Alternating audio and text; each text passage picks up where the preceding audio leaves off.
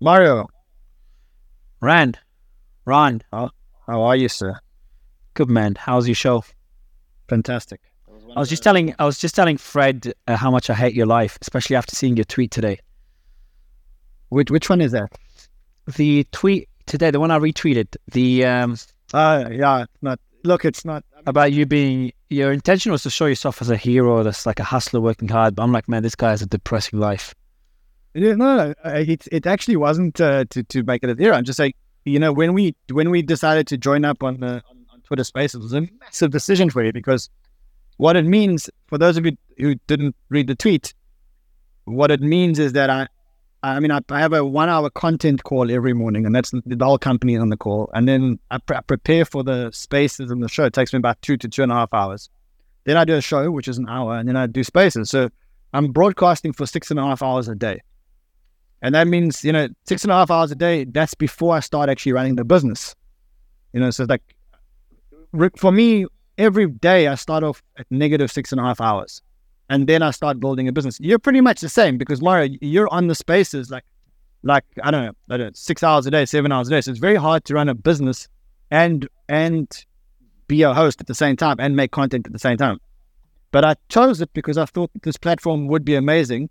And I think, uh, you know, yesterday, you know, when we get um, uh, spaces like the one that we did yesterday, then it just, you know, it just, it just uh, reinforces why I did it because I think we've built, we've built between you, Scott, and I, we've built the biggest daily crypto platform in the world today, which is, I think, it's a, it, it's a huge feat.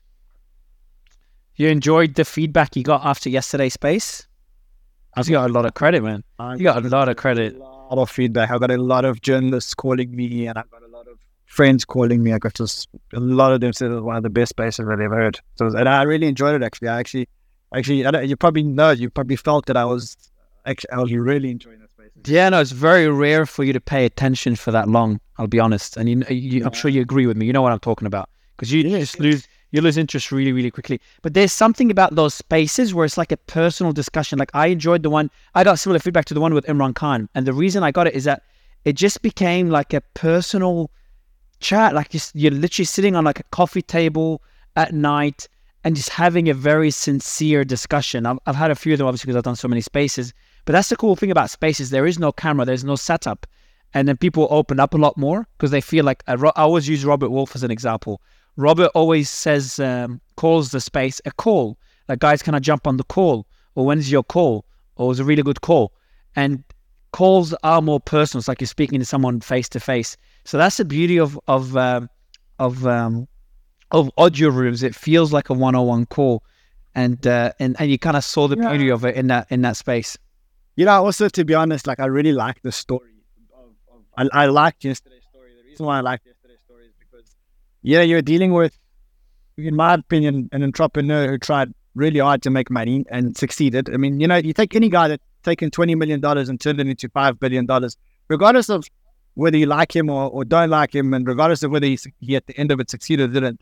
At some point, the guy took twenty million dollars and turned it into fif- five billion, and that that is a huge success and then listening to how it all collapsed. Now, I know what it's like to lose much less than that. And the fall from grace is, is hard. It's difficult. I can't imagine what he went through. And also, to be honest, it was kind of nice to, to, I respected him for facing such a large audience, which he didn't have to do. And he, he faced a large audience, which was, which was really good. I, I don't know that, that this is. I, I agree with all the other credit. This one's pretty lame. Like he's doing it like a year after the incident, year, year and a half. It's not that hard, and he's doing it to shill his new project. So that one I wouldn't take. But I agree with the other two. Correct. Yeah, but uh, I mean, he, he- When he had, when the time was to face the music, was then he was sitting in Bali on the beach. Uh, and again, I'm not, I'm not saying this to be critical. I'm just kind of being realistic. Like, would I do the same? Would I face the music, um, or would I just let it quiet down? He probably made the right decision, letting it quiet down. Um, but I wouldn't give him credit for jumping on now when he has a new exchange.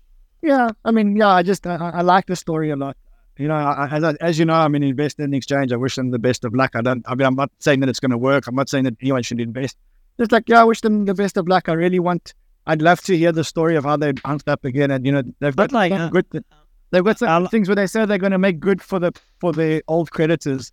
um, with no real obligation. I I prefer I prefer to have that sentiment. Like I yeah, I, I'm I'm I'm tend to be more objective and and a bit less critical, but I'm being critical just kind of not only to balance it out, but I would say like I'd be more empathetic with projects that were building back in the bear market and their token got crunched and VCs don't give a shit about them because they didn't like they, they they're the entrepreneurs I tend to admire.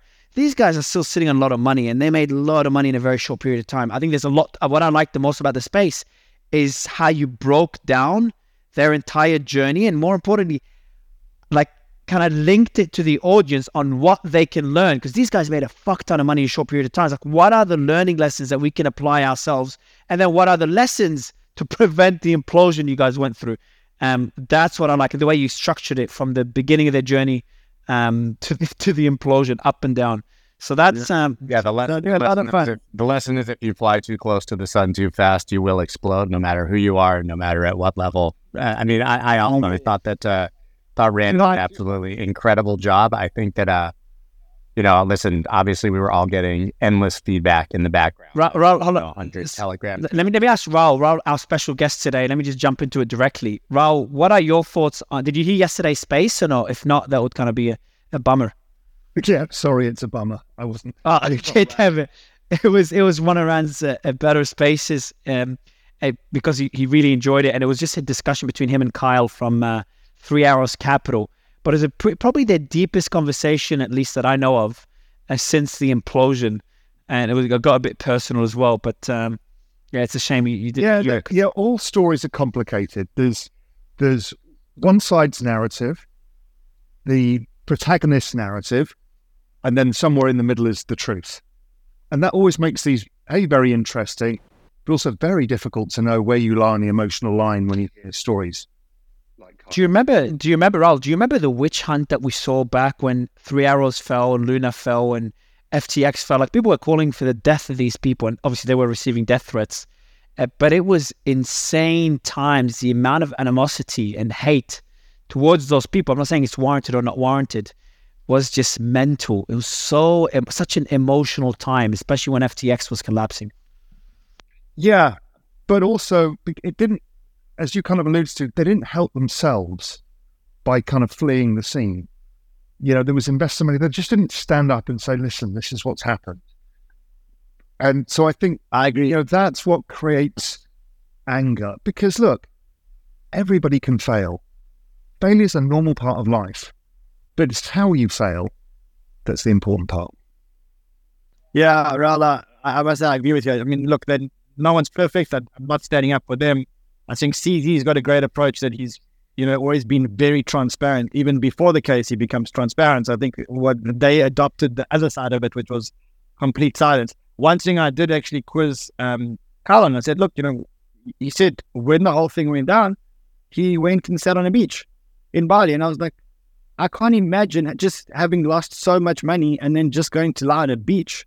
I think if anything, I'd lie in a mental institute. And if not in a mental institute, I'd find. Yeah, I, I just can't imagine. I think they're sitting on the well, beach. I, I think the beach is my mental. The beach is my mental institution.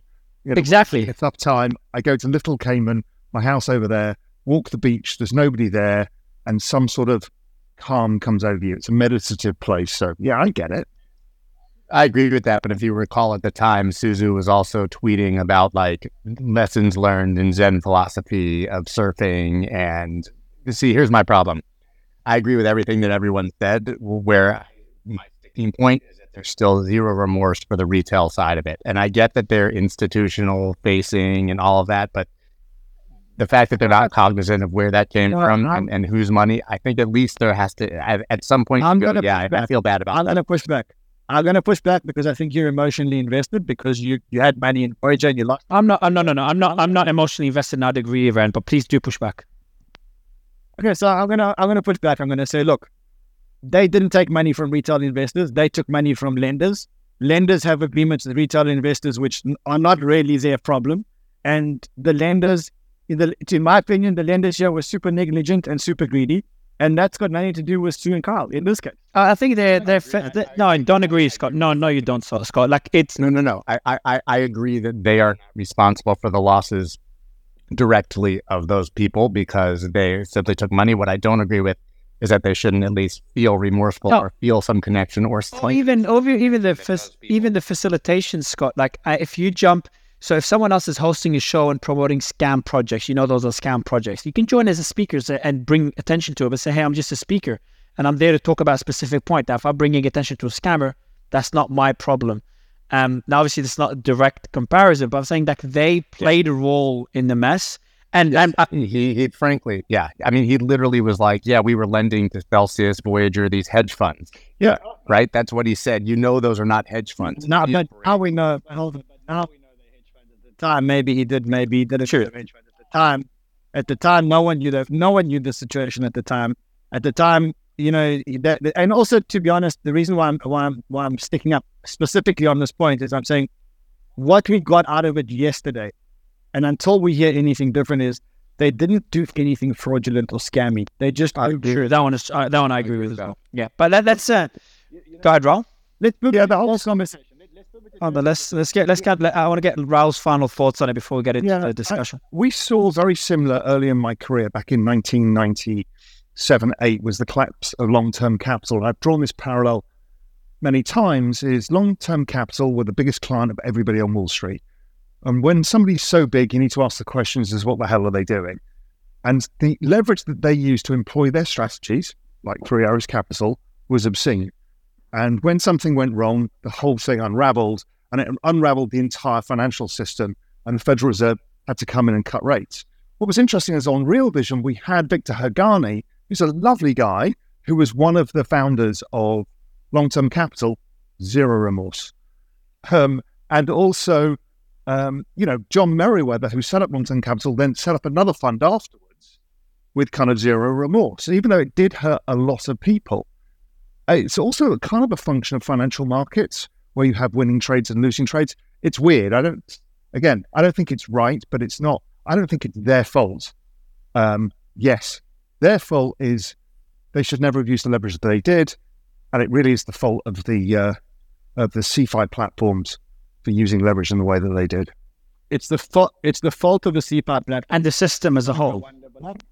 It's the, well, it's the fault of the regulators for not having regulation in place to to not allow these people to be that leverage. I, I that that, I, that always that always annoys me. Not with you, Ryan, with crypto in general. Is like when regulators come in during a bull market, like, hey, leave us alone, let us do our thing. We know what we're doing. Don't ruin it for us. And then when the market crashes, like, hey, where are you? You're the reason the market crashed.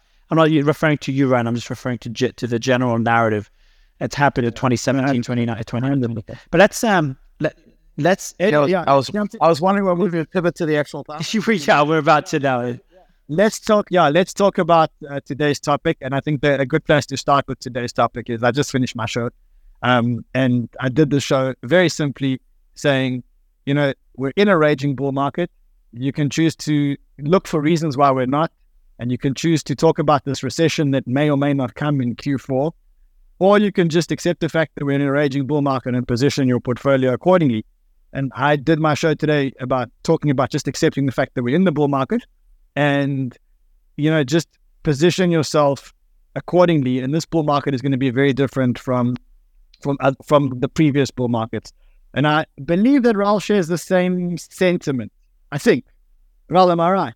Uh, very much. And I shared that so, same sentiment over what I think of was the bottoming period, the end of crypto winter, which started in June after the Three Arrows Capital and Luna, and then was kind of confirmed in November uh, with FTX and ETH not making a new low. A bunch of the indicators that I look at, which is forward looking liquidity indicators, were starting to turn higher crypto I find tends to be a leading asset as opposed to a lagging asset. So it, along with technology stocks, tend to lead uh, the cyclical bull market coming out of these kind of um, negative cycle episodes. I'd noticed that it that it kind of kissed the long term uptrend. Things were kind of two standard deviations oversold versus the monthly kind of log channel. So everything was in place. Now the narrative has remained negative most of the way through but that's pretty normal, right? It's the wall of fear. That's the first part of a bull market, which we might call crypto spring.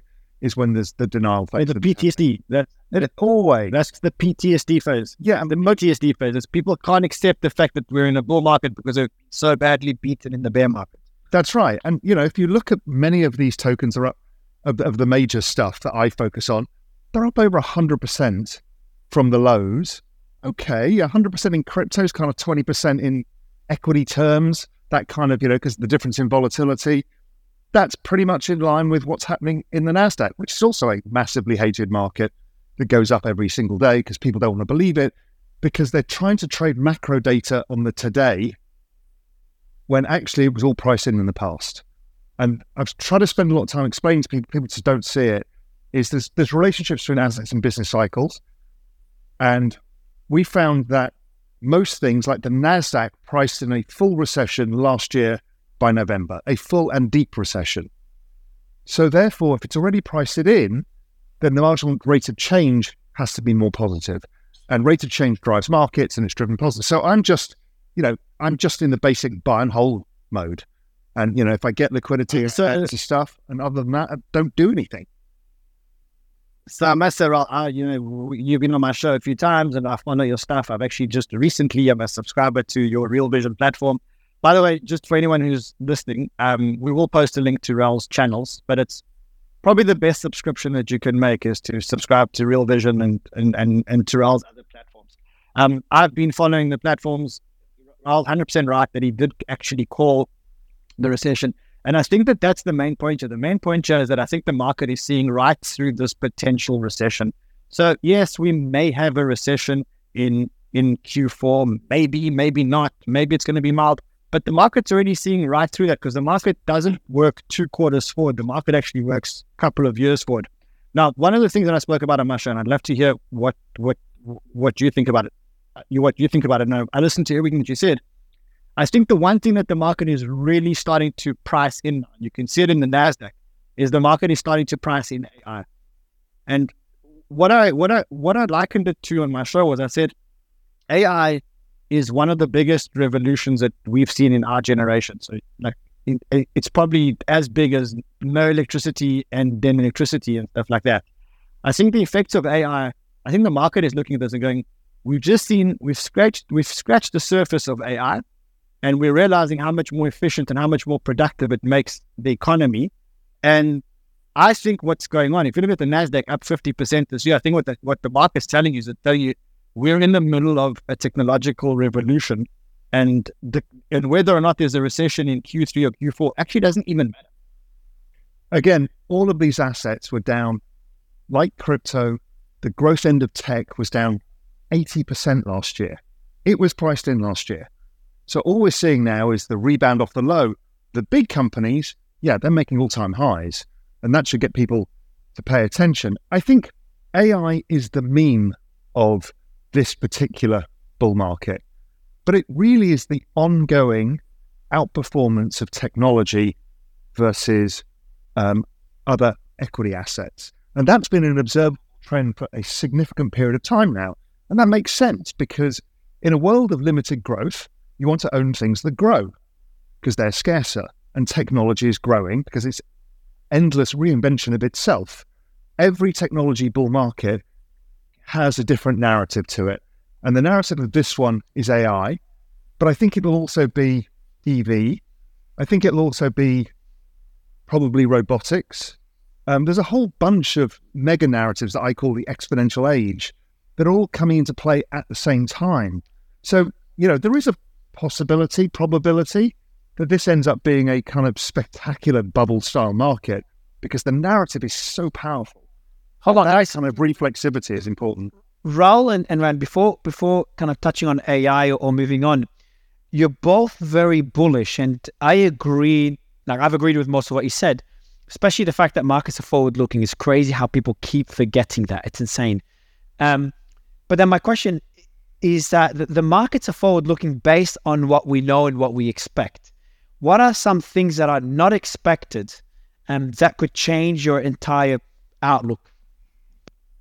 Well, I think the unexpected. I mean, Mara, I think the unexpected is you get another black swan event. You could have another COVID. You could have, a, you know, a, not to that extreme. Uh, uh, yeah, so, so I think these are extre- these are extremes or these are issues. Like, what is something that So, so let's say you, you don't expect interest rates to rise any further, you expect inflation to fall. What are some of these expectations that are a bit shaky and that could change? You know, could, could there be more dominoes to fall? Could there be more cracks in the banking system? Uh, look, I'm gonna, I'm gonna, I'm gonna pass this to Rob, but I, I want to pass it to you in the form of a question. So I think for me, the, the rate hiking cycle is pretty much done. There maybe one rate hike, and maybe, maybe, maybe, maybe, maybe two. But as far as rate hikes for for inflation to fight the inflation. I think both inflation are a thing of the rate hikes and inflation are now both a thing of the past. There is one cloud in the sky that I am watching. I'm very keen to hear Raoul's take here, and that is the Treasury General account, which was depleted uh, before before before you move right before before you move to that. Just I want to I want to. You said rate hikes and inflation are a thing of the past, and before going to the second point, I know you had a question for a while. I want to get different perspectives of that particular point because I don't want to move away from it as if it's a fact. Like Peter, Michael, Dave, do you guys agree um, that rate hikes and inflation are a thing of the past? That's a pretty big statement. It's a ballsy statement. It's kind of a depends, right? So it, it's the type of thing that if they keep the economy crushed down by not lowering rates and not putting a, a risk on environment, uh, then inflation will be a thing of the relative past for a short period of time. But as soon as it goes down, uh, inflation is going to go back up. But I think they have to kind of keep the hammer on because they can't afford to be issuing new T bills when nobody other than the government itself is buying them. Uh, you know, China's not buying them, uh, or otherwise we'll just be, you know, just in uh, like a 300% GDP worse than Japan situation. Dave, I think you were jumping in on this point as well.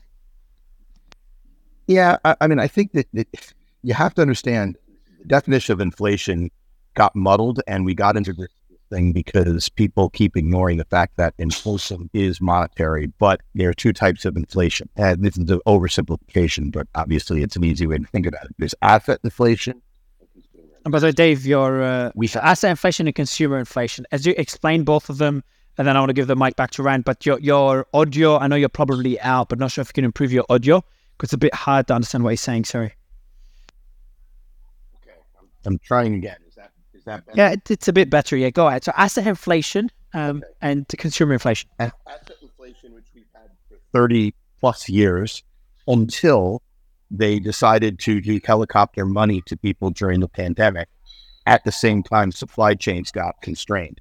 Both of those things are gone now. And so if you if you look at what's going on, it is entirely reasonable to assume that if you continue to to not to do the things that cause consumer inflation. And you see it, as Michael Bloom points out, in the collapse of commodity prices, which will feed through to consumer inflation.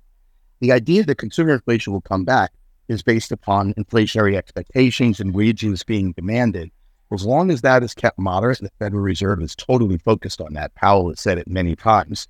It's entirely possible that it doesn't come back and we end up with a resumption of asset inflation as they start to inflate the money supply and do what they need to do on the back end, because exactly the reason that someone just was just talking about, which is the federal government has immense borrowing needs and needs to make that cheap. Uh, and Michael, did you want to, uh, Mr. Uh, Michael, uh, agree? Did you want to add anything to this before I go back to Rand? Um, I, I actually agree with the observation that the confusion around the definition of inflation and failing to separate it into scarcity components versus monetary components has played a kind of a critical role in this. I think the challenge is that we've chosen to address the inflation by trying to crush demand. What that's really leading to is a contraction of supply additions. So I, I, everything I'm seeing actually suggests that what we've done is reintroduce inflation and interest rate volatility. It may go away, but if we reaccelerate, it'll likely rematerialize um, in an unfortunate way because we, we chose a bad path in terms of how to tackle it. Uh, and Rainer, I'll go back to you and just for the audience, uh, before I forget, um, if you are a, an investor with portfolio companies um, or if you're a project, just check the pinned tweets above.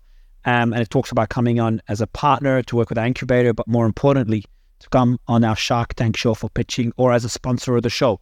So you can hit us up. There's an email in the pinned tweets or just DM us, DM me because the guys don't check Twitter uh, or Ran, but Scott doesn't. So just DM me or Ran or the email in the pinned tweet, which is preferable. Um, Ran, I took the mic away from you, so so go ahead. I think you were moving on to another point. Yeah, just uh, one of the things that I want to gauge as well is one of the things that I'm not very clear about uh, is this Treasury General account, which was it's effectively but that's the Treasury's bank account, which was depleted before they raised the debt ceiling. And one of the concerns in the market was that in order to refill the account, in other words, to get more money in into the Treasury account, that they would they would sell more debt and take liquidity out of the market. So I'm just wondering, Pharrell, how what do you think in terms of replenishing that account? Is that need to worry about? Is it a headwind? or is it is it well priced in?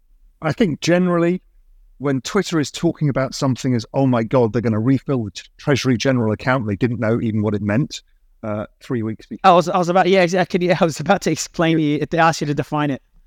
Well, it's basically the the account for the Treasury, their general account, their bank account. And what they have, they like to have liquidity, as all of us does in the bank account, so it gives them flexibility to do certain things for spending programs, etc. So it had been depleted because as you went into the debt ceiling talks, um, they weren't allowed to increase the Treasury general account. So the idea was, oh my God, they're going to add a trillion dollars and that's going to take liquidity from the market and everyone's going to blow up and it's the end of the world. That was the general narrative. what actually happened was there's another part of the equation called the reverse repo, which is where banks and money market funds park money at advantageous rates with the Federal Reserve and what happened was they drained that, and that's got like two odd trillion dollars in it. And so the money just went from that straight into the T bills that the government was was offering. So there was no net increase in liquidity. There'll be some, but it's pretty marginal. And that they raised, I don't know, 400 and something billion in about a week or two. So, you know, if they continue at this pace and they can drain the the reverse repo, then what they've got is a zero liquidity effect on the market. The government sorts it out. And this reverse repo, which was trapping a lot of money into it, means that there'll eventually, eventually, probably be more liquidity in the bond market, which has been a problem. So it's kind of a win-win for everybody. Nobody takes the egg on the face of you know everything collapsing because the government's trying to refill its coffers. So overall, I think it's been a relatively non-event. Well, the markets have shown you that it is a non-event. But it's again, it's one of these kind of narratives that that Twitter gets gripped on because there's so much fear around. Um, and you know, we've gone through these these TGA refills before, and periodically people get gripped on this. Oh my god! And then generally nothing ever happens. So, Raoul, you say you're sitting back now and you you position yourself quite well pre the bull market. Now you're sitting back and you're just enjoying the the ride. But they didn't hold on. Didn't Raoul? Before you ask that question, Ryan, uh, just understand with that, Ryan, mate. Didn't you and, and Noelle? I see your hand up, but did didn't you talk about? Correct me if I'm wrong, because I, I used to watch your videos all the time, and and shout out to Real Vision as well. Similar to Ryan, I've been a subscriber for a long time. But didn't you talk about a super cycle back then? I think you kind of corrected it afterwards. Did you were you prepared for the bear market we're experiencing now, and and and um, how did it impact you? And then we'll go to Ryan's question, which is uh, how you're positioned moving forward. Yeah, I mean, I didn't do anything. My thesis has been, uh, people get so confused with time horizon. My, my thesis has essentially been into the end of this decade. So I have no reason to do anything except add when the market sells off. And having been in this space since, what, 2012, 2013, I've gone through several of these large drawdown phases. And I've learned that if you add into these large drawdown phases, you compound returns over time if you just need to zoom out and it's a matter of, you know, can you accept volatility? You know, how much do you need the money, that kind of stuff. So that's a personal decision. And time horizon is the other decision. So no, I've done nothing. I've just but what literally done nothing. But wouldn't you, add. But wouldn't you like when you see remember the meta hype where everything that had metaverse, we're seeing the same thing with AI now. But when things just look way too frothy, when every single project launching is doing 10, 20x, it's very obvious for all of us um, that were in, in, in, at or near the peak. Just it's impossible to time, and that's why we still participate. But at times like these, why don't you pull out for a sec? Say, hey, I'll come back in, let's say, in six months. So I did. So I've, I've learned this, right? So the 2013 to 16 cycle, I did nothing, and you know I bought Bitcoin at 200 Um, and then we got into the 17 cycle. And I thought this is getting wildly out of control. There was all these negative narratives about forking of chains. I'm not, I don't really understand this. Um, and so I was like, I'm up 10x, so I'm going to take profits. It went up another 10x after that. So I took profits as like 2,000, 2,500. It then went up to, it then went up to 20,000. It then collapsed again. And I went, actually went back and looked at what would have been the best outcome for me. The best outcome would have been kept my original bet and double it every time it gets to, and it wasn't a very big bet at the time, double it every time it gets to these big cycle lows. I'd have outperformed me buying and selling because I got back in at like six and a half thousand to the sell off. So it was, it's been, it's been a lesson for me that if you've got the long term time horizon, use the time horizon to your advantage. People aren't, you think you can catch the top, you can't. You think you can catch the bottom, you can't. So I think it's just to be more cautious around that stuff. Noelle and Peter, uh, Ran, I'll give you the mic back. But Noelle and Peter, uh, uh, you know, on on that particular point of trying to time the market, like investing 101, I remember as a kid, I'd read all the you know, intelligent investor and, and and listening to Warren Buffett. It's like timing is something you should not even try. But in crypto, at least in crypto, it's just sometimes it's it's, it's just I know in high it's it's not in hindsight. Like things look obvious. You know when there's blood in the waters, like we we are we are now, or at least we've been in the last six months. But you also know when things are just too mental, too crazy. Um, should even should people even consider t- timing the market whatsoever? Mario, before Mario, before before you answer that, just right now, are, are things too crazy or are things not too crazy? Just because you said well, there's somewhere, there's somewhere, there's somewhere in the middle. But it's like if you ask me that question um, during the FTX collapse, I'll tell you, and I said it in those spaces. And Noelle, I'm just going to mute you and just unmute again when you speak, just because you got a bit of feedback. So just unmute right after I'm done. Um, but in during FTX, I said there's blood in the waters. Now, it doesn't mean it cannot get worse, and it got worse. It just means, or or at least it got back to those levels. But it just means that we're either at or near. And if you ask me, or if I ask you, or if you asked anyone with a brain, um, in the bull market, whatever, two years ago, hey, are we are we at or near the peak?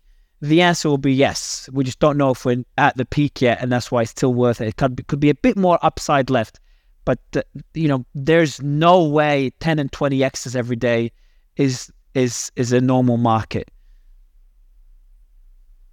Um, I, I go as far as to say that it's always crazy in crypto markets. I don't remember a time when it when it's not even when prices are stable which is relatively scarce. Um, in terms of can things get worse, they can always get worse, as you said, Mario. That's totally right. But even now, I don't agree that we are in a raging bull market yet, precisely because of that. There are some very important shoes that have still to drop in the crypto markets. And we know that the market does look 12 months ahead for good news. It doesn't look 12 months ahead for bad news. It tends to react pretty sharply on that, especially, especially given the liquidity thin liquidity. That's a good point. For, by the way, Noelle, I interrupted you just because your mic is really bad, but you did make a really good point. So I want to kind of repeat it. I'm not sure if you can fix your mic in the in the meantime, but you just say that, that the, the the the actually, can you? I don't know if I want to agree with you. Like the markets are forward looking when it comes to good news, but they're not as forward looking when it comes to bad news. Is that what you said, or I misunderstood? Yeah, that's exactly what. But uh, hold on, weren't we just making the point earlier that the market was forward looking for a recession? That was the point that Ran was making. It's like the market's already priced in, and I think Iran or um, Raoul made the point that the market's already priced in a severe recession. Do you disagree with that? I do disagree with that. It priced in what it thought would be a recession, not even a particularly bad one, a few months ago. It then decided that we weren't going to have that. The soft landing data was coming in thick and fast, is still coming in thick and fast. I mean, we saw this last week with just the GDP revision and then the PC figures. The economic data is surprisingly resilient. We are not yet, we have not yet seen the pricing in of unemployment at 7%. We have not yet seen the pricing in of more bank failures. We saw how fast the market reacted to the bank failures that we had back in March. But that's but that's a black but that, that that's more of a black swan event versus a recession, which is like being talked about, talked about nonstop. Well, I don't think that swans. I mean, they were relatively predictable. We didn't know when they were going to come, but the fact that they were coming was not that out there. Black swans are totally out there, and of course, there are indeed some of those possibly in the waiting, but there's a lot of bad news ahead. And that's not even taking into account some of the geopolitical tensions that we could see in the second half of the year. That's not taking into account the impact on energy prices that any of those would have. And that's not taking into account the impact of a really hot summer or a really cold winter on energy stocks. But then when you say when someone ran before you jump in, and then uh, right after you run, I want to go back to Peter. Um, I, I want to say is that when when someone says it doesn't, it does the market is not factoring in blah blah blah. When I hear that, uh, doesn't that actually mean the opposite? It's like because we're talking about it, that means the market is already factored in because we're thinking about it. Unless you're you're you're you're um, saying things that no one else is talking about. So that would be, and then like maybe Ran, a good time for you to jump in. And Noelle, I'm not sure if you could fix your mic. And for the audience, while Ran is speaking, um, you know, give us your thoughts. Like, do you think we're, we're being too optimistic, or at least Ran and, and Raoul, and, and I tend to agree with them, or are you more on Scott's side and, and more pessimistic? Scott's always pessimistic, but are you a bit more pessimistic? And do you think the markets are as forward looking, or at least if they are forward looking, are they efficient? Because being forward looking but inefficient um, means the for, you know the fact that they're forward looking is just not that interesting. Ran? Yeah, I must say I agree with Noelle that uh, that um, you know that the banking collapse wasn't the black swan. I think it was very much expected, um, and also I think that the way that they fixed the banking collapse was also very much expected. You're going to have a banking collapse. You know, if there's you know the one thing that the Fed and the the governments do really well is they know how to deal with the same things twice. And if you look at you know they to, they they they know that when there is a banking collapse, the Fed needs to just step in and just guarantee your loans, and everything is and everything is is is, is fine. And that's exactly what they did. As soon as there was some signs of cracks, they came in and they just they said, "Oh well, we're making uh, all depositors whole." In which case, there's no more there's no more bank runs, and then there's no more banking collapse. So, I think I think you know let's let's differentiate black swans versus non-black swans, and and and I think I agree here to say that a black swan is an event that you really can't anticipate, or you know, it's, it's so unlikely that you wouldn't anticipate. So, you know, black swan would have been uh, COVID. COVID was a true black swan. How many of us would have thought that a, a virus that was manufactured in a lab that was like was, that, was, that, was, that was a real black one. The banking collapses and all that that's pretty much anticipated, and all those things are potentially priced in. And I don't see any of those surprises. And I think I'm in the camp. I'm in Ralph's camp here, where I say we're in an age of technological progression that is unlike anything. I, I don't know, like, and I want to go to Raoul right after Peter because I, I want to get Raoul's thoughts on the whole metaverse discussion because I think the AI discussion we're having now is, I would say it's similar to the metaverse. It's it's it's just a lot more impactful and the adoption is a lot faster.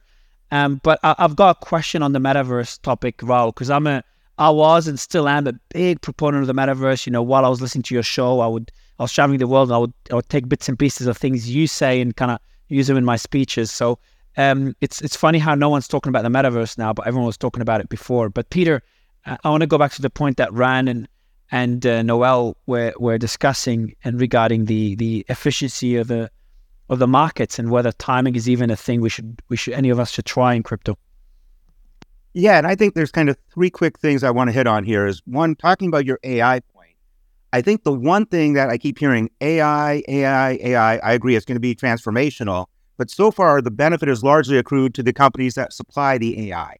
Right. So either AI is really going to work, and I think it's actually going to be very supportive for the broad markets. You could see PE ratios, or however you want to define it, really rise. Right. If AI truly works, the efficiencies aren't going to accrue to big tech. They're going to accrue to all these smaller companies and mid-sized companies and traditional manufacturers. So I think the next leg of the AI rally is going to be far less about big tech and far more about actually deciding to price into the economy, to markets, to these companies that they will actually benefit from AI. So I think that's kind of where we're at this fulcrum is if AI truly works, the rest of the market should actually be benefiting probably more so than the big AI companies because so much is already priced in. So that's an inflection I'm waiting to see how it's adopted. I think we'll get a lot about earnings in that respect.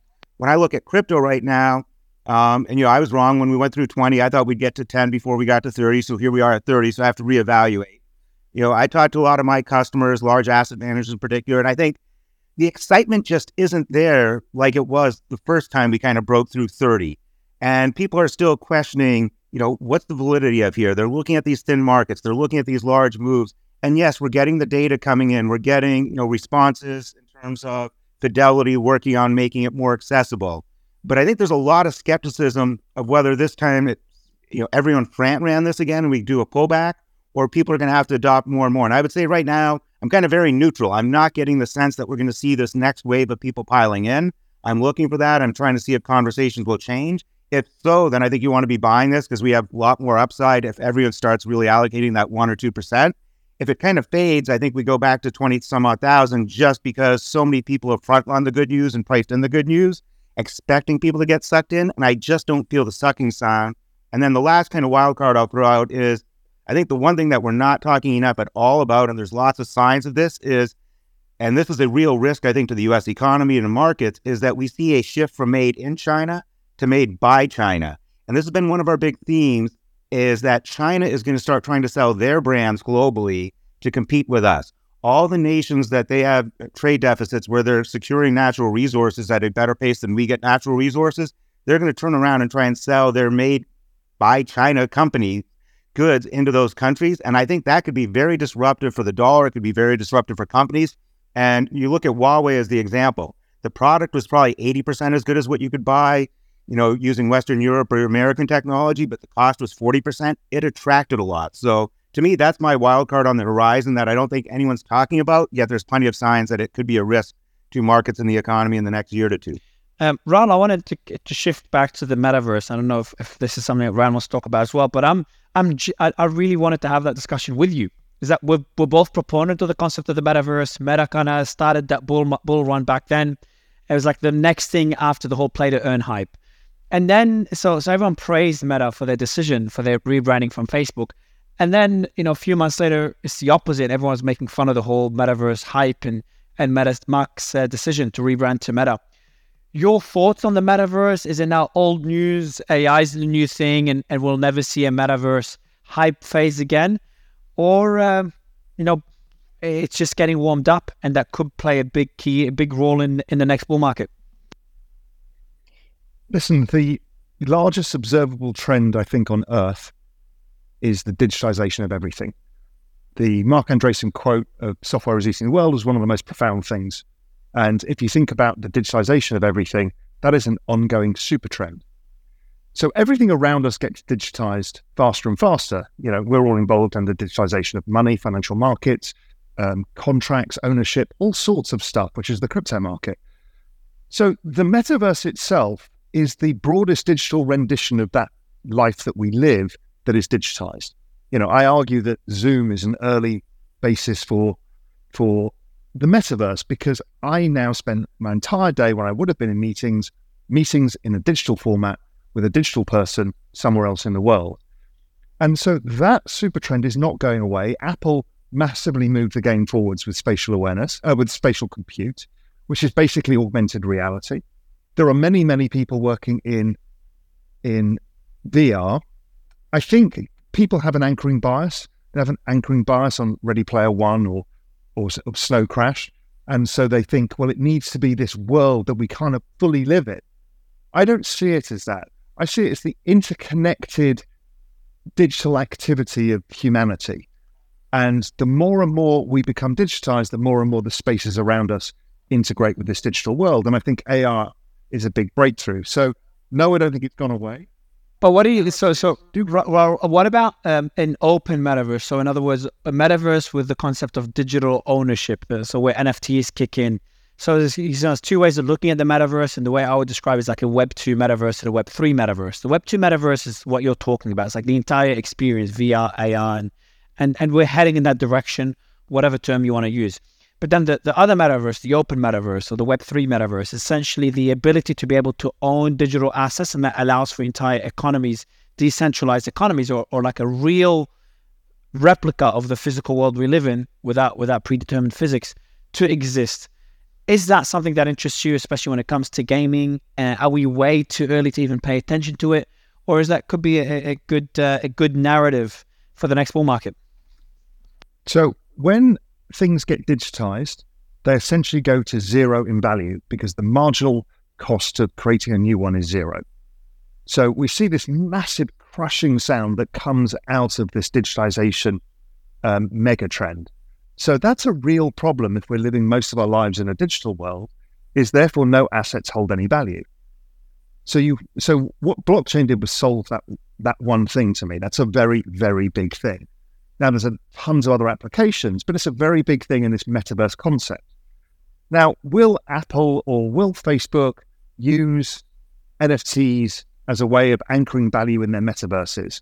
My guess is that if they want to maintain value outside of just the experience as well or the connectivity, then they will.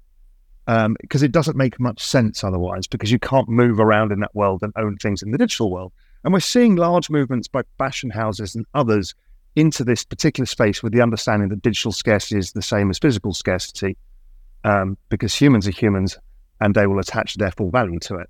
So I, I, I think all of this happens together. It's the battle for the internet. It's the same. And it's how far across the central line do we get the decentralized version of the metaverse where it becomes interoperable? Interoperable. There will be walled gardens too. So there's places where we won't be able to take our digital assets. So I just think it's a a broad mix of everything within that, and you know that that's the way the world works. I mean, Punk six five two nine's crusade, if I call it that, is to keep the metaverse open because the control within a place where we live our entire digital lives is even more powerful than when Facebook were, you know, five years ago and Google are today, etc. And you know, his argument is we can't let corporations control our lives in a way when the metaverse becomes more important to us, and that having things on blockchain helps us re- retain some element of freedom and ownership. And I, I think that's absolutely dead right. That's a fight that's got to come, and that's a fight that will play out over a decade. I agree. I think I think we'd, we'd reach unprecedented levels of centralization if, uh, as we digitize, unless the open metaverse gains traction. And you know, you, you and that's the side. That's the same problem with the AI. Yes, exactly. And, and I want to I want to get onto all power. Yeah, the all power of to give some of these giant tech companies not only a metaverse to live in, but basically the system of intelligence for the metaverse. You're pretty fucked as humanity mm. at that point. So it's really important that we have open AIs. It's really important that there are. It's not a walled garden that we get forced in by regulators saying Microsoft good, anybody else bad because we trust Microsoft because that that assimilation of power in in three or four places is not good. Mike, well, I think we're still waiting. I think we're still waiting for the uh, for the Uncle Milty of the metaverse, right? So the first hype phase came in the, a bull market that NFTs were still relatively new. Um, the term Web three was still relatively new, um, and you know there's a lot of uh, uh, when it goes up, it went up exponentially with you know Bored Apes and everything else and then it went crashing because nobody had really built anything. And you know what we need in this next wave, I'm sure there'll be the funding around to do it. And you know maybe it's the uh, Otherside, maybe it's something we don't even know about. There certainly are a lot of um, celebrities that put their name uh, into various efforts, but if one actually launches either round, probably multiple celebrities uh, that that people actually tune into and actually engage with, I think this next time you're going to have hype based on a reality of having hundreds of thousands of users and not, you know, the 75 people at a time that you have on Decentraland. Maybe, maybe Raoul, you did touch on um, NFTs, and you and Michael both still have your ape. You know, I moved away from my punk about a week or two ago, but I still have it. So I just moved it off just because I do a lot of political spaces, and I can't do them with a punk. Um, I get mocked a lot.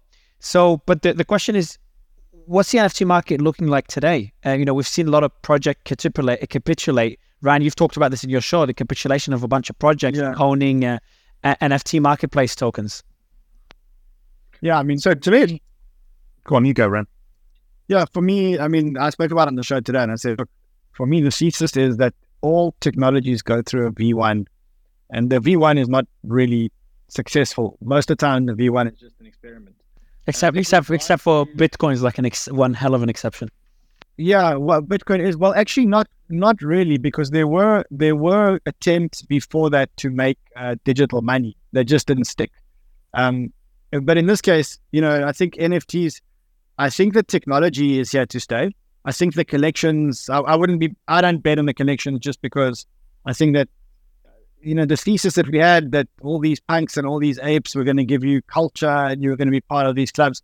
I'm not sure that that's exactly the use case, but I do know that NFTs as a as a technology is going to change the world. And for me, when I see those kind of things, and you know, what I want to be holding is I want to be holding the exchanges and. and Do you actually hold on, Ran? Ran, do you actually do you actually own any NFTs, any punks, any apes? I'm curious. I've never asked you. I, I own NFTs. I don't own punks and apes because I just couldn't get my head around it. I do own NFTs. I'm going to be completely blunt and honest. I don't think I've ever made money on an NFT ever. Like, I think I'm the one person in the world never. No, add me. I'm the same, bro. So you're not alone, and probably Scott. So all three of us haven't. I've never made money. I, I don't think I've ever sold an NFT at a profit. Uh, but I've always, like, I've probably put less than half a percent of my portfolio into NFTs. Always because I just did. I never believed in the thesis of buying JPEGs to be part of a club and spending millions of dollars doing it. Um, but I do believe in the technology. So for me, one of the big bets that I'm actually making now is I'm looking at who's going to be the NFT chain and and who are going to be the NFT exchanges. And right now, when when it, when it feels like things in NFTs are capitulating, that's probably going to be a good time to say, all right, let's pick up the exchanges and let's pick up the the chains that I think are going to support the NFTs. And, and uh, what about what, what about the blue chips though? I don't believe in the collection. I just don't believe in any of the collections. I don't believe in apes. I don't believe in punks. I don't believe in, in dogs. I don't, I don't believe that shit. I just think, I think, you know, I, I think a, a, lot of people who paid a lot of money for these punks are now sitting deep underwater. And uh, that applies, but that's unfair, right? That, that's something that applies to everything in crypto. Uh, not really. Yeah, what do you mean? What's not sitting? What's not in the red? Like anything that's new anything that didn't exist. isn't anything. Yo, yo, that's I just said anything that's new. You can't talk. Yeah, but the, anything that's new, any NFTs are new. You can't compare them to Bitcoin and and ETH. But look, let, let me Raoul. Like maybe you could disagree with Ran because I think his his position is it, like it's a smart position. By the way, like I like you know having um, uh, NFT marketplace tokens makes a lot of sense. It's a great way to hedge your risk for any any new asset class.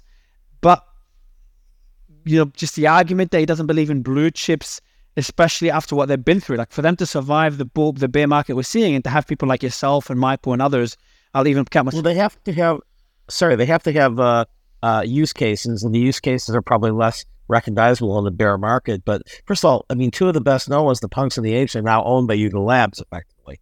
And so a lot of the future value is going to be dependent on them really fulfilling the promise of their metaverse, right? So the two are related here. And I think they've made very few uh, bad steps in their entire history, right? So I think that if they're able to go in and you know be able to go, I mean, there were so many, uh, you know, people like cramming in and like begging to get tickets to see when Eminem played at Ape Fest and those types of things. They're just kind of laying low right now, but you take that to the next exponential level of where I think they need to go. And remember, they they got as an equity play a five billion dollar valuation from uh, um, you know, from A16Z. So I think that there's only a handful from this last wave that will remain blue chips, but I would not write off the entire category. And I think the next you, uh, the next group of blue chips are going to be around Web three gaming, as they're going to be the. No, let me let me right. Hold on. So I, I wanted to say that kind of be full full disclosure, Mario. The one token that I am holding in the NFT space is I'm holding the ape token. And every day I wake up in the morning thinking to myself, it's time to sell this thing, it's time to sell this thing, it's time to sell this thing. Um, and I, I hold on to it because it's really the one NFT player that I've got other than exchanges. So it's like I'm. Let me. Okay, look, listen, Duran, Duran, listen to this. Listen to this. Um, and and I'm not actually I'm not gonna do it. I'm actually gonna ask Raoul to do it. Raoul, can you can you maybe touch on obviously respond to everything that's been said, but talk about gaming NFTs, which to me has been during the bull market and continues to be the most exciting asset class in the entire crypto space. And to me, still more excited exciting than decentralized AI or decentralizing aspects of AI. So Raoul, maybe you could talk about or touch on um, gaming NFTs. Yeah. Well, first, I'm sort of talk about NFTs more broadly. So the kind of NFTs that we talked about, whether it's high-end art or the more expensive um, PFP projects like punks, what they are is assets within the ETH economy It's pretty straightforward. And people buy assets when they have excess savings or excess returns. So, i.e., when the economy is thriving, the ETH economy is thriving, people have gains, they tend to buy assets for status. This is a human trait, which is very interesting because when you look at the chart of Rolex watches and Patek Philippe, basically the same art chart as the um, as Bored Ape Yacht Club or Punks. And it's exactly the same mechanism. So when you're feeling a bit flush, you made some good trades, your bank account's looking okay, you're feeling confident about the future, you reward yourself with a tro- trophy asset. That's what humans do. So very typical trades. Why we buy, you know, a BMW versus a Toyota, all of those kind of things. It's the mimetic um, vision that we have, the stories we tell ourselves about our status and how successful we are. So the same is true of high end art prices. The same is true of high end real estate. So when we get the ETH economy growing again, new capital coming into the space, which is foreign direct investment, new activity, what we'll find is people will go to what they think are the assets that give them status. Some of the assets that people thought gave them status this time around won't do, and others will. What what what those are, I don't really know. But punks is probably a great example because there's no utility to it. So it's just a punk is a punk, a punk, and it's an identifier, a status identifier. I think probably remains so. Raoul, I think you may be wrong there. And I think I'll tell you why. I think the way I see punks and apes, I see them like fashion. And when I look at punks and apes, do you remember True Religion jeans? Do you remember the, the, the, the phase that everybody went through wearing True Religion jeans? When I look at punks and apes, I see True Religion jeans. It, it was a fad. It was great. It was cool at the time. And I think that in the next, I, I fully agree with your thesis. I fully, fully, fully agree with your the- thesis that um, uh, people will spoil themselves owning assets. But I think that the nature of the asset is going to change. I think that all these, these, including with respect also your ape, I think that yeah, others will be one of the asset. And the question is, Ran, is which fashion brand are you buying, right? So I don't think Punks is so much of a fashion brand. Um, it's more like a Rolex watch. But let's say Apes is more of fashion brand. I, I, I don't think so. I think I mean I think a Rolex watch. I think a Rolex watch. The reason why it is a Rolex watch is because it was very, very, very high quality and it stood the test of time. And I don't versus most watches. I mean, the technology in a Rolex is no better than anything else. It's just a watch, right? It tells the time. I can do it on my phone. I don't actually need it. It's just a trinket. It stood the test of time. It stood the test of time, but I don't think that Punks is going to stand the test. Well, it has. Fact, I think it has. Like I think, I think it has. The last years, like decades, and really, yeah, that's that's like 30, 40 years in, in web in, in traditional world. And you might be right, Ran. I have I have no idea. There's no crystal ball here. It's a bet that I'm taking. I've probably got ten percent of my ETH portfolio in a bunch of NFTs. I'm not a DJ and I don't trade them a lot. Uh, I like NFTs for uh, utility as passes and stuff like that, stuff we've been experimenting with with the Real Vision Collective. The Yuga thing is can they build a larger brand and can we accumulate benefits from the larger brand? Or does it end up being true religion as opposed to being Hermes? Right, here's the, here's don't know. Go ahead, Joe. So go ahead, uh, Michael. And Joe. Yeah, I would say the, the, the one uh, place where the true religion jeans comparison breaks down is that true religion jeans um, are not limited supply. Uh, there will only ever be uh, 10,000 apes, just like there will only ever be 21 million Bitcoin. And as Web3 grow, grows cycle by cycle, even as people just to like look what happened with the the Ethereum rock. I mean, it came out of nowhere and like went up in value because it was one of the oldest, earliest ones. So when there are a billion people in Web3, people are going to want to uh, have apes. Limited supply. Yeah, but most of this stuff will go to zero, right? Most of the limited supply. Yeah, which is exactly why. Uh, only matters. Which is why the limited supply. Guys, y'all. Limited supply. Um, limited supply. Uh, there is demand, yes, but there is demand. There is demand. Hey, limited by no, but the, limited supply and unlimited supply both only matter if there is demand. But I think the point that Michael's making is that limited supply. You're making you made a comparison to a, an asset, the, the the G's that is not limited supply. So you're saying that limited supply is better than unlimited supply, but both need demand. So so maybe. But Joe, I'll let you jump in, and then I want to kind of move to gaming NFTs because for selfish reasons, because I'm so passionate about it. And if Ran, if you're bearish on gaming NFTs, um, we will not be talking for a while. But Joe, go ahead. Yeah, I was just going to jump in a couple minutes ago, Mario, because you were asking the question, which I think is central here, right? About you know timing the market versus timing the market, and what you see in the vast majority of this space, in all of these ten thousand plus tokens, is that the darlings of the previous cycle never recover their all-time highs. So you get a handful of them that ever make a new high in, in USD terms. The vast majority never make new all-time highs in Bitcoin terms, and that's the that's the point. Has has anyone Joe, has anyone has anyone actually done? so That's for you, Joe, because I interrupted you. But has Yeah. anyone actually uh, done? I'm sure there is research on on how many of the projects that launched during the last bull market, the 2017 2018, actually went back and reached new all time highs. in dollars many- or Bitcoin? In, in Bitcoin no terms, percentage. No, I wouldn't say big percent. The num uh, uh, Bitcoin terms. I'm saying what percentage of projects that launched in that bull market actually came back in the next bull market versus died. It- it's it's great. It's a great one. In Bitcoin terms, it's two. You had two that made a new all time high against Bitcoin. Dogecoin, which we obviously know had Elon behind it, uh, you know, promoting it on SNL and so forth, and you had Bic, uh, BNB, the unregistered security launched by Binance. So uh, you've got those two. That's it out of all the tokens. That's crazy. And and, and then if you take USD terms, I think the number expands to nine or ten. So the so the vast majority of these things, right? You enter into what you said. You have to time it. If you're going to play in the altcoin space, and sophisticated people in the altcoin space know this, you catch the darling of the cycle and you you, you sell your for, for profit. You don't hold these things. I mean, the comment made earlier, I think by uh, Raoul about how you just average down on these. Okay, how did that work out for Stellar Lumens? If you average down during the entire 2018 2019 bull cycle, you never made it to an all time high even projects that were, you know, the top 10 on CoinMarketCap 2018, 2019, they never made new highs. So the notion that like, oh, you can just average down on these things, which were popular yesterday and they'll recover is just flawed, I think. So how many how many of the Yeah, but that's, Raoul that's not what I studied. Raoul. Uh, it's you know, I'm talking about the one or two of the large the largest assets in the space. Bitcoin and Ethereum. Bitcoin and ETH. I'm not talking about. Yeah, I mean the rest I don't really care about. Yeah, I've got position in Solana, but I don't really care about that stuff. For me, it's the representation of the growth of the space over time. It's not. I'm not a trader. I don't choose a lot of tokens. Yes, I've got a few bits of shrapnel here and there of stuff just to keep my eye on it. But other than that, Yeah, yeah, that makes sense. Yeah. But I think when people hear that, you hear you can just average down, they're they're they're thinking that's going to be true of their favorite altcoin, which is going to lead to zero, most likely. Hmm.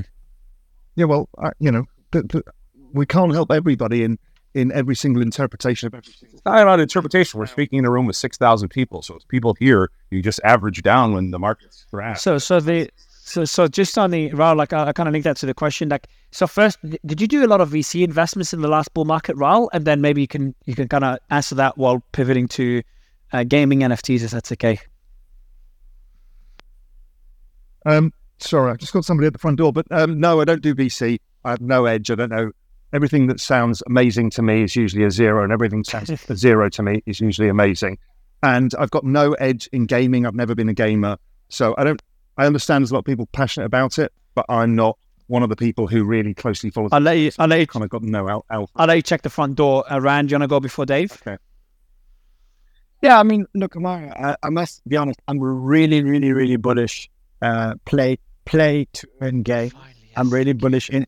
Let's call it. Let's call it NFT gaming. Yeah. But again, my thesis here remains the same. I will not invest in individual games. I'll invest. Hold on, you're not you're not invested. You're not invested in any individual. I am. Okay. I am. No, no, no. I am invested. I'm not going to make any further. Inv- I I mean, what I invested in the last bull run, you know, I invested in in in narratives. I invested in waves. Um, what I'm not gonna, what I'm not doing is I'm not investing in specific games now because I know that the chance of success of an NFT game is one in a one in a thousand, right? So I think like if you think about video games in general, the chance of a video game succeeding one in a thousand, one in ten thousand, one in a million. Um, that's how many games actually make money. It's the same for the film industry. Like, you know, you see the couple of films that actually end up making money, but the majority of films actually lose money. And to say it's going to be the same thing with games. And so, to me, if I'm looking to invest in the- in these in these um, narratives, short of a real bull run where I'm where I'm surfing the wave, then all I want to do is invest in the best studio with the most talented people, and and let that happen. And I think it's, I think I just want to um, make one point here, which a lot of people don't don't get about crypto investing. But when you understand this about crypto investing, you realize just how risky crypto investing actually is, and it's a very, very, very important point. I'm going to try and go through it as slowly as possible because I think that it's quite a, a difficult concept to grasp and understand. But I want to start off by saying, when you invest in a company, when you invest in a stock, you're investing in a bunch of people, and you're investing in a bunch of people that pivot and make decisions based on the on on the competitive landscape and the conditions of the market. So if you take a startup and you invest in a startup and the market conditions change or the narrative changes or the thesis changes, then what you're doing is you're investing in those people and their ability to be able to pivot and keep your money safe and keep the investment safe. And very often, when you invest in a startup, the business that you invest in on day one and the business that you land up holding three, four, five years later is a completely different business. Completely, completely, completely different business. Now, in crypto, the rules of that game change. And I'll explain to you why. If you invested in, I'm going to use the word Solana or Ethereum, you invested in a layer one blockchain that is that was designed in proof of stake, for example, right? And that is what you invested in. And if the, the winds change or the narrative changes or the market changes, the people can't pivot the the business 180 degrees and do something completely different because it's a protocol. It's not a business. But, but, but it becomes reliant on a DAO and it becomes reliant on a vote. But that makes investing in crypto much, much, much, much, much more dangerous than investing most, in uh, normal that's a, companies. That's a really interesting point. But most projects you invest in, if you're doing early investments, they start out centralized, which gives them the flexibility to pivot, and then they slowly decentralize and get to a position where they cannot pivot. They do, they do. But you know what? If you look at the real project, you know they start off centralized because they have to, but the real project decent, the the good projects decentralize really quickly. I'm not talking about centralized projects that sell tokens as an as a substitute for selling uh, equity and effectively are selling unlicensed illegal securities. I'm talking about real protocols. Like, uh, let me give an example. If you invested in something like an Arbitrum, right? So you know you're investing in a layer two on Ethereum that works on optimistic rollups. And I know that sounds technical, but just work with me here. Now, if the market changes or the thesis changes and layer twos are no longer required on Ethereum or something like that, your money's gone. Whereas if you had invested in a centralized company and the thesis changed and layer twos weren't required anymore on Ethereum, you would have backed a management team, and that management team, you would have backed them to pivot into something else. Now, in crypto, in the true sense of crypto, that doesn't exist because you're investing in a protocol, and you're, and you're not investing in a team that can pivot and do things quickly. And that's what most people don't understand about crypto investing. It is a hundred times more risky than investing in stocks in, in equities because you're not backing a team and you don't have the flexibility and the ability to change the structure and to change the narrative and to change the focus of the project. So, so I want to I want to ask a question to Raoul if he's back um, about AI now. But before doing so, I just want to remind the audience first. Uh, if you all look at the stage right now, you'll see on our stage we have a beautiful, it's not beautiful, a pretty ugly looking circle. That's the new account we'll be using to start hosting the the channel. So make sure you follow that account so you get notified moving forward because we're going to move off my account um, finally. Um, so make sure you follow that ugly red circle that's putting out love hearts right now. In the meantime, if you are a project or a business or anybody really that wants to sponsor the show or work with our incubator, just hit us up in the a pinned tweet or just DM me or Ran. Um, and then we could uh, come back to you. It's preferable just email us in the pinned tweet. But um, uh, are you back, Raoul? Yep, I'm here. Um, AI. I'll keep the first question very, very general. Your thoughts, uh, especially when it comes to to to uh, the the intersect between AI and blockchain. Uh, my thoughts on AI is it is one of the most fundamentally groundbreaking technologies that humanity's ever come up with. Um, and people will look at it now and say, well, it's not that now. No, it's not that now, but where will it go over time? So I think it's massively important. AI opens up an enormous number of issues and an enormous number of opportunities. I think it can have the potential to change the productivity once you start applying it to robotics, to cars, to all sorts of things, um, as we see this aging population around the world. So I think it's a fundamental game changing uh, opportunity that forms part of this exponential age thesis where it all comes together. The blockchain part of this, how does this connect? I know people are desperate to connect narratives and, you know, can blockchain benefit from the AI boom? You know, really at the core of it is this scarcity in a digitized world is my ID should be scarce because if not, people can make a representation of, of me endlessly for infinity, and that becomes a huge problem. So some form of digital ID and content ID that is blockchain really helps. And I think we have to move towards that. We're going into the US election. We're already seeing the impact of AI um, on some of this. The content that we will see, we will not know what we can trust whatsoever. even from our most trusted sources. So I think that nexus is the most important nexus of the use of blockchain and AI. Also, I do think that tokenization of the compute itself um, is an interesting opportunity for the open networks. Obviously, AWS and um, you know Microsoft Azure, everybody else will just charge normally, but there's a way of distributing this because I think I'm v- very nervous of the fact that some large businesses can accumulate all the profits in what is a fundamental technology because what you're doing is you've now gone from scarcity of intelligence to abundance of intelligence and that's a something humanity's never gone through before. And again it's still early stage. So i do think that if humanity can participate in these networks as they grow which is why also i'm very attracted to blockchain technology overall is people can participate in a new financial system in a way they couldn't do before so I, I do think there's very there's things together, but you know, everybody just shills render token or whatever it is. It's like I don't think that's the big story here. I think it's the integration of these technologies at fundamental levels that is more important than trying to find one token that's going to go up. Okay, so so you, you mentioned something really interesting, kind of relates to a tweet I did today. So when I Ryan, we were talking about uh, the space yesterday, and I was using uh, giving examples of spaces I really enjoyed. One of my favorite spaces was when we did a Truth GPT versus Chat GPT space a few months ago now, we had um, Sam Altman and, and, Elon listening into the space in the audience, and we're just kind of um, comparing the two and the pros and the cons of each.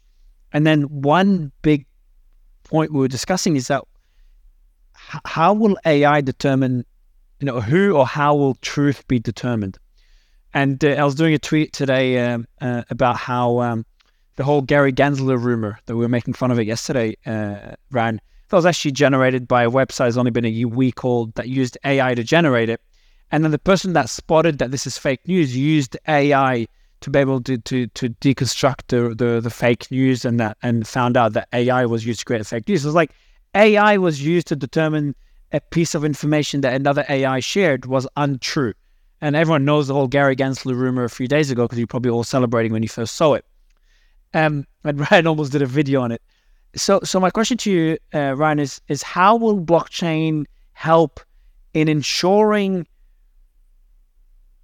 the the to know what term to use, but like the, the information or the the the core base of the infrastructure is um, first it's not centralized among certain entities, and then the fundamental truth is embedded in a way that cannot be manipulated.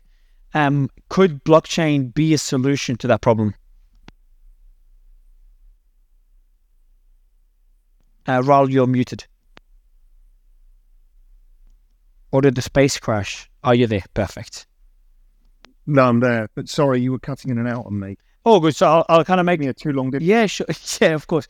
Applications of blockchain. So kind of digging into the applications of blockchains when it can, comes to AI, because there's one way of looking at it is there's two hype terms being put together just for some projects to launch launch a token and, and pump versus actual applications that make sense at least in the short term yeah i don't see any applications yet that are truly uh, groundbreaking i know people are tinkering at the edges people have some ideas it's really super early stage because ai is m- moving faster than the crypto space right now um, so i don't think the space has caught up so i'm super wary of everything but observing anything uh, just to try and see okay what traction, what things. I mean, it's, it's all well and good, but uh, like 50 projects say, we've sold digital ID. Amazing. How do you get that out to 8 billion people? Unless you've got a distribution plan at scale, it's not going to work. So I, I think just be very, very careful of of what you invest in based around this theme, or just accept it's a meme and try and choose things that will go up. That's not my modus operandi. Other people, you know, like to degen around smaller tokens, and that's the way that they do it. They trade the meme. for me, I just I don't see anything fundamental yet. I know it will come, so I just keep my eyes and ears open and just monitor and, space and look for things that get traction. And um, I'll kind of uh, wrap it up with one last question, Raoul, and, and anyone could add on to this question afterwards because it kind of summarizes what we've been talking about for the last few weeks, and that's the SEC action against Coinbase and, and Binance, and uh, of course their um, what they consider to be securities and the whole bunch of tokens that were considered securities um, that the market didn't respond too well to. So I'd love to get your thoughts on that, Raoul. the and Gary Gensler's approach to crypto, and then kind of link it all the way to the ETF uh, filings that we saw for the last few days and weeks. And um, would love to get your state of the market based on the news we saw in the last few weeks. So twofold. Firstly, three of us on the call don't care that the US are calling them securities because we're not US citizens. And so that's one thing to realize. This is a global, uh, a global technology, and it will move around. And because it's finance and has a lot of money involved, it'll move around to large financial centers. And I've talked about this a lot. You know, London is stepping up to the plate. Singapore, Hong Kong, uh, even Europe has done a decent set of regulations. So Gary Gensler himself is like, it seems to be that some protection of the US system. Uh, we saw this in the past with the FX markets, with the Eurodollar markets. A bunch of times we've seen this, the US becomes very protectionist. And Gary seems to be fighting that fight. And his idea so far is claim everything's a security. And, you know, we've all talked about this ad infinitum. Um, and now we have to go through the courts to prove otherwise. But it seems that political pressure has been rising. And I think this is the crucial point. The political pressure is rising to say, you know, you can't stop all innovation. So the easiest way to do it is he's already set up Bitcoin to say, listen, I don't think Bitcoin's a security. Therefore, I will allow the ETF.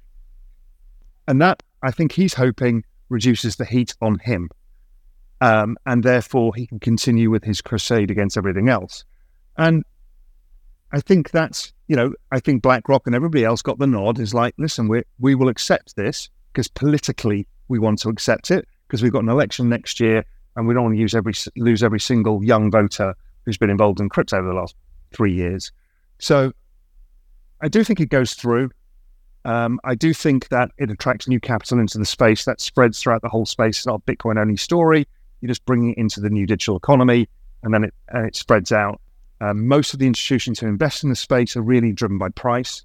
So as price rises, their propensity to get in goes up. So you know it's a function of that as well. Um, but overall, it's politics right now. But the big fight is still to come. You know, Brad Garlinghouse, Brian Armstrong, and a few others have a big fight to still have. And that fight is incredibly important for people in the United States and for innovation in the United States within this particular technology. My guess is the AI space will have the same fight at some point as well. Uh, we have to see how all these play out. Um, but somehow, you know, Congress needs to set a set of guidelines, and that's what everyone's trying to force here now. Is we need a proper set of guidelines driven by Congress as opposed to the SEC and, and one man's idea of it. So, look, it's a fascinating time. I think it's actually noise for the longer term space.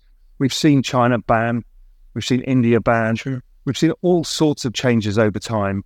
And in the end, it doesn't stop anything because the technology is like water, it flows everywhere. People find use cases for it, find opportunities, and over time it gets adoption. So, my general thesis is it's all noise.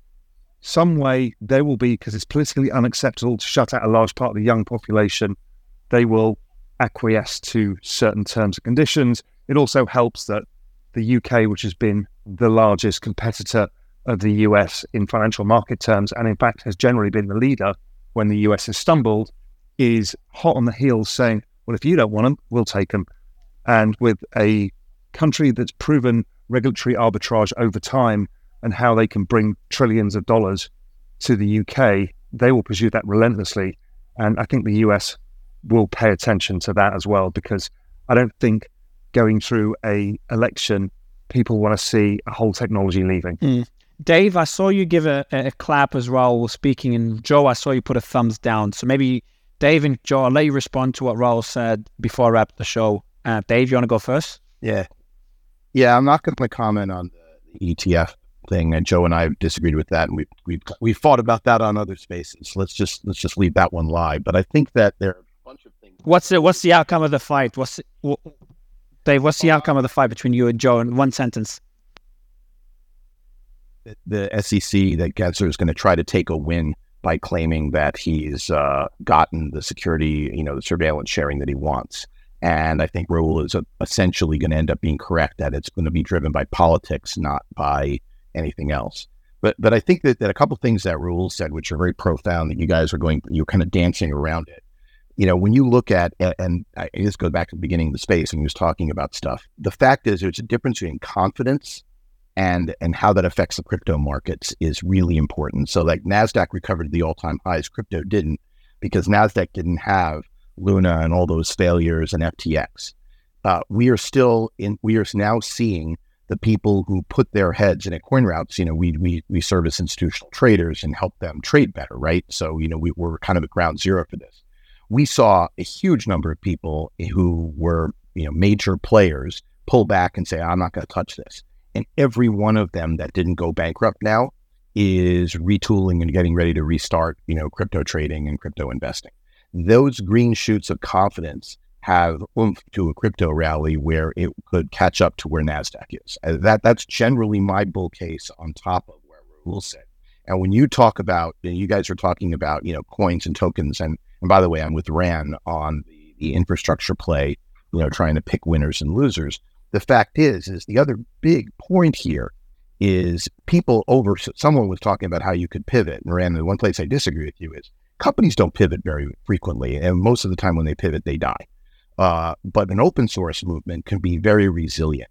And so, if you build a true open source platform, which is what we need in AI, uh, then it, that will be something. The problem is there isn't one there.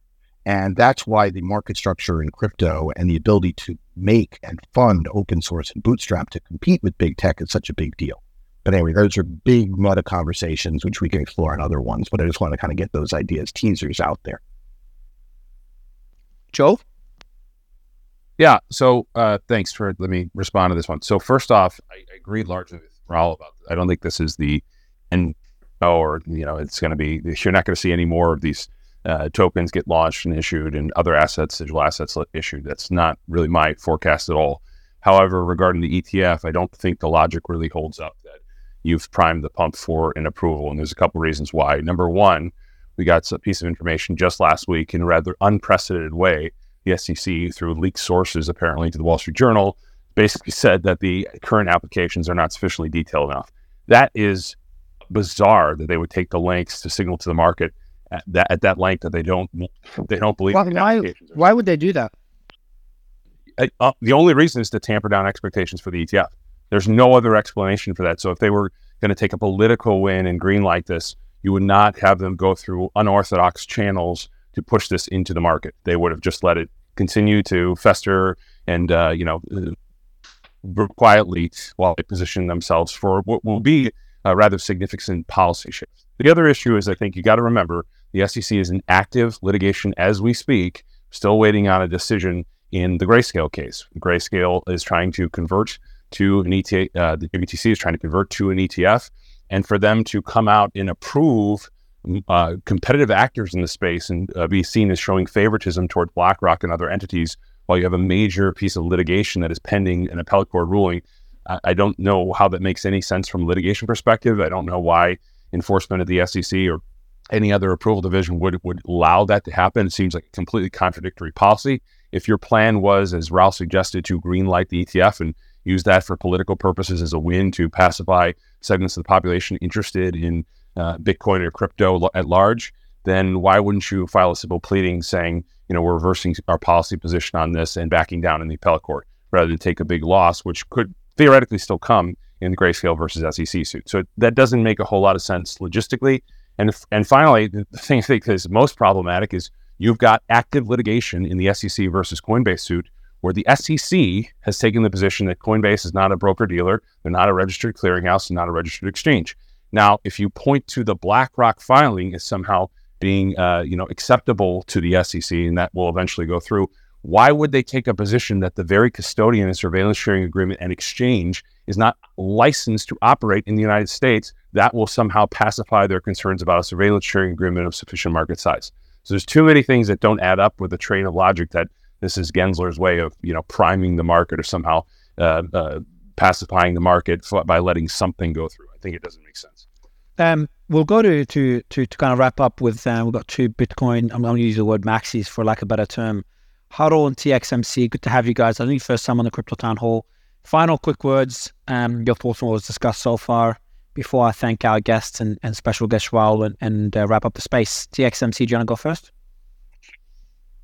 Sure, Mario. Thanks for having me up here. I uh, I'll get up on the stage because of some conversation earlier that it's now transitioned more to be more crypto specific. But you guys were talking about earlier recession risk and markets being forward looking and pricing those things in, and uh, you know the events of last year and how the, I think it was someone on the stage here, Ran or Mario, someone expressed a view that that was the market pricing in the risk of recession and looking ahead and building all that into the price. And uh, I didn't hear anyone present the view that I have, which is that that is ridiculous. Um, and I, I, think what happened last year was not the market pricing in a recession. We did have a couple of negative quarters of real GDP at the beginning of the year, which makes some people question if it's a recession, but I think we can all agree it wasn't one. Um, but it came at the same time as the end of zero rate policy in an inflationary environment. And so, what did we get? We got the light speed repricing of all assets globally at record pace, right? Stocks and bonds, everything correlation one, and it went down. That was not the market pricing in a recession. That was the market pricing in the end of zero rates and higher inflation and what that means for valuations, uh, as, as well as the shock from the Ukraine war and whatever else was going on with energy prices. But th- that's not my point. My point really is that if we're going to talk about a market being forward looking and a market pricing in recessions. And, you know, a lot of the talk in these spaces, particularly around crypto, is around market cyclicality and the patterns of history. And I don't think there's enough people doing the research for what that looks like in the economy, which has its own cycles and its own patterns of history. And when you look at what's going on, when you look at the measures of the US economy, the cyclical aspects are dragging lower those are the pieces that generally lead us into a recession, right? Things like industrial production, real manufacturing sales, real retail sales. Those things are all, they've peaked, they've gone flat, and other aspects of the economy still look strong. Things like labor, people are really focused on those aspects. Um, but I've done a lot of work over the last year to research this phenomenon of recessions, what they look like. There's a lot of consistency to them. And I, I think that the, the, one of the biggest takeaways when you actually look at the data and you look at the charts is that there is no example in history of the market pricing in a recession before it got here. It just doesn't happen. Uh, the market is forward looking based on the information it has today and what it can glean about what the future looks like, right? So it prices things in based on that. But it is not capable of pricing in significant economic downturns. And what I find hard to stomach is the idea, and it, and it's not an attack on anyone on this stage because I think this is a pretty common belief, but but people don't maybe take the time to really look into the validity of it. Um, this idea that the market can uh, uh, know that a recession is coming, I, visualize how bad it's going to be, and price that into everything, the asset values go down. And then we all just move forward and people just begin buying those same assets again when we haven't actually had the recession that they priced in. I just think it's kind of a ridiculous idea. And so if you look back all the way back. So, so essentially what you're saying, so, so what you're saying, and that's interesting, and because I do want to wrap up and maybe get Huddle's thoughts, but that's a good point. And, oh, actually, at least an interesting point is that the market is forward looking, but what you're saying TXMC is that people are just fundamentally not able to tell the future. So even though the markets are forward looking, the markets is made up of many people, but people, um, you know, we're not designed to be able to tell the future. Is that what you, are kind of implying? They're not designed to tell the future, but but also people are just not looking in the right places, and there we're on a path that that all prior recessions have followed, and in fact, the window of time for it to happen is still considerably further out in the future. We have another year of time where we have re- where history is replete with examples of downturns that have occurred in this window of time. And this window is valid for at least another year, where we have solid examples. I think everyone's really eager to move on from the events of last year to declare this a bull market, which is the title of your space. But if you look at markets in recessions, first of all, the S&P is not a, a harbinger of the economy. There's no price on the S&P that will tell you we won't have a recession. And in eight percent from the all-time high. In, uh, right, my last point, and I'll, I'll, I'll, I'll, wrap this up. My, I'll land the plane here. The only time in every recession since Great Depression, the bottom of the market came during the recession, not before. There's only one time that that was since when? Since, since when is that the case? Since when? Uh... And so uh, my research goes back to 1929, and in literally every single recession, with one example that I'm about to tell you, the bottom was during the recession. It was not before because markets do not price them in. The only time that that was not true was 1945. And the reason we had a recession is because the federal government canceled war spending because we won the war and we had a massive public side deficit. But the private sector continued to grow and we didn't have unemployment. And the market grows the whole time. But Hey, Mario, just another example. Yeah, hold on. Here. That's XX. Yeah, so Joe, go ahead. real real quick just one one s- just thing if the market's forward looking why in may of 2008 were we 8% from an all-time high after bear stearns had already collapsed after you were on the verge of systemic risk in the banking system or 8% after a massive rally uh, okay so explain to me how the market was forward looking in may of 2008 tell me how it was anticipating another bull cycle Right. So you brought me up here as a Bitcoin maxi, but really I wanted to talk about the economy. Yeah, I don't think appreciate it. Enough people have done. I appreciate it. And, and there's actually a lot more we can say about Yeah, jump in, gonna- jump in. Yeah, we do this daily, so jump in tomorrow, man. I uh, would love to get your thoughts. And we do a finance space uh, before this one, I think about 8 a.m. ET, so jump into that one, EST. Huddle, um, going to wrap it up with your thoughts on Bitcoin before, and then I see Michael jumping in. Just quickly, we'll wrap up the space. Uh, Huddle, good to have you. Yeah, hey Mario. Mario, I'll be I'll be I appreciate it. Um, I know you're trying to wrap the space. So, you know, I, I wanted to say that strangely enough, I agree with Raoul about the trends that are happening uh, in both identity and crypto going offshore. And the thing I want to put out to your space, since I know you guys are mainly crypto maxis and, you know, we're Bitcoin maxis, is the thing I'm worried about is the social credit score coming to Ethereum. I think Ethereum, because it's not state resistant, is sort of racing towards state capture. And I'm worried deeply about the design principles that are going to be in these Ethereum identity systems. So I agree that this is a trend. Uh, the European Union wants it. The American government wants it. The World Economic Forum wants it. Everybody wants a driver's license for the internet. And Ethereum is going to do it. Uh, they're going to do it, in my opinion, decentralized in name only. And it'll basically be a backdoor system for social control of the West. So I really want you guys to think about that as investors. What, what, a, what a bomb to draw to, to drop Huddle as we end this space. I know I'll try to make sure there's no it doesn't kick off a debate, but um, probably something we want to bring up in a future space. And the same invite I, I sent to TXMC. You know, you're welcome to jump in our space anytime, man. It's a pleasure to have you. And uh, you know, I, I will wrap the space. Michael, do you have anything to add, mainly about the economy, before I, I end the space? Yeah, I just was going to echo what was just said by apparently, uh, I, I think it was um, TXMC, that the markets don't actually discount forward expectations of a recession. They discount states. We see this in everything ranging from interest rate policy, where you know the headline is that the market is pricing in X number of cuts. That's not actually what's priced at all. The market is priced for 16 cuts with low probability and zero cuts with high probability. Michael, example. does the market, as Noelle said, does the market price in uh, uh, price in a, a bull market, or at least in a, a, a growth phases, and the prices in good news, um, or because Noelle was talking about the market pricing in good news, but struggling to price in negative news or recessions. it, it- it, it doesn't do either, right? What it responds to is flows. So if I give money to somebody who is inherently bullish and wants to allocate to technology, they're going to buy stocks and invest in technology. If I give it to somebody who is going to be bearish and invest in bonds and hold cash, then that money's not going to make it to the stock market. If I withdraw because I'm facing a loss of job, et cetera, that's going to show up in the prices. And if, as we have right now, you have a situation in which those who are facing mark to market losses, for example, commercial real estate, or uh, SPAC investors or anyone else are desperately trying to avoid realizing any loss, then the markets will price that in very, very slowly. No, cool. Uh, well, Michael, I appreciate you wrapping up the show. Everyone, we'll see you again tomorrow. I just want to thank our special guest, Raoul Pal, for jumping in again. Raoul, it's been a pleasure.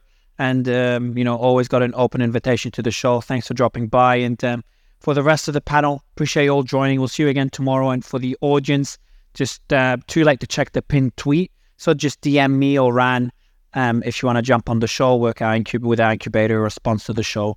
Just hit us up via DMs. Otherwise, we'll see you again tomorrow, same time. Thanks a lot, everyone. Bye, everyone.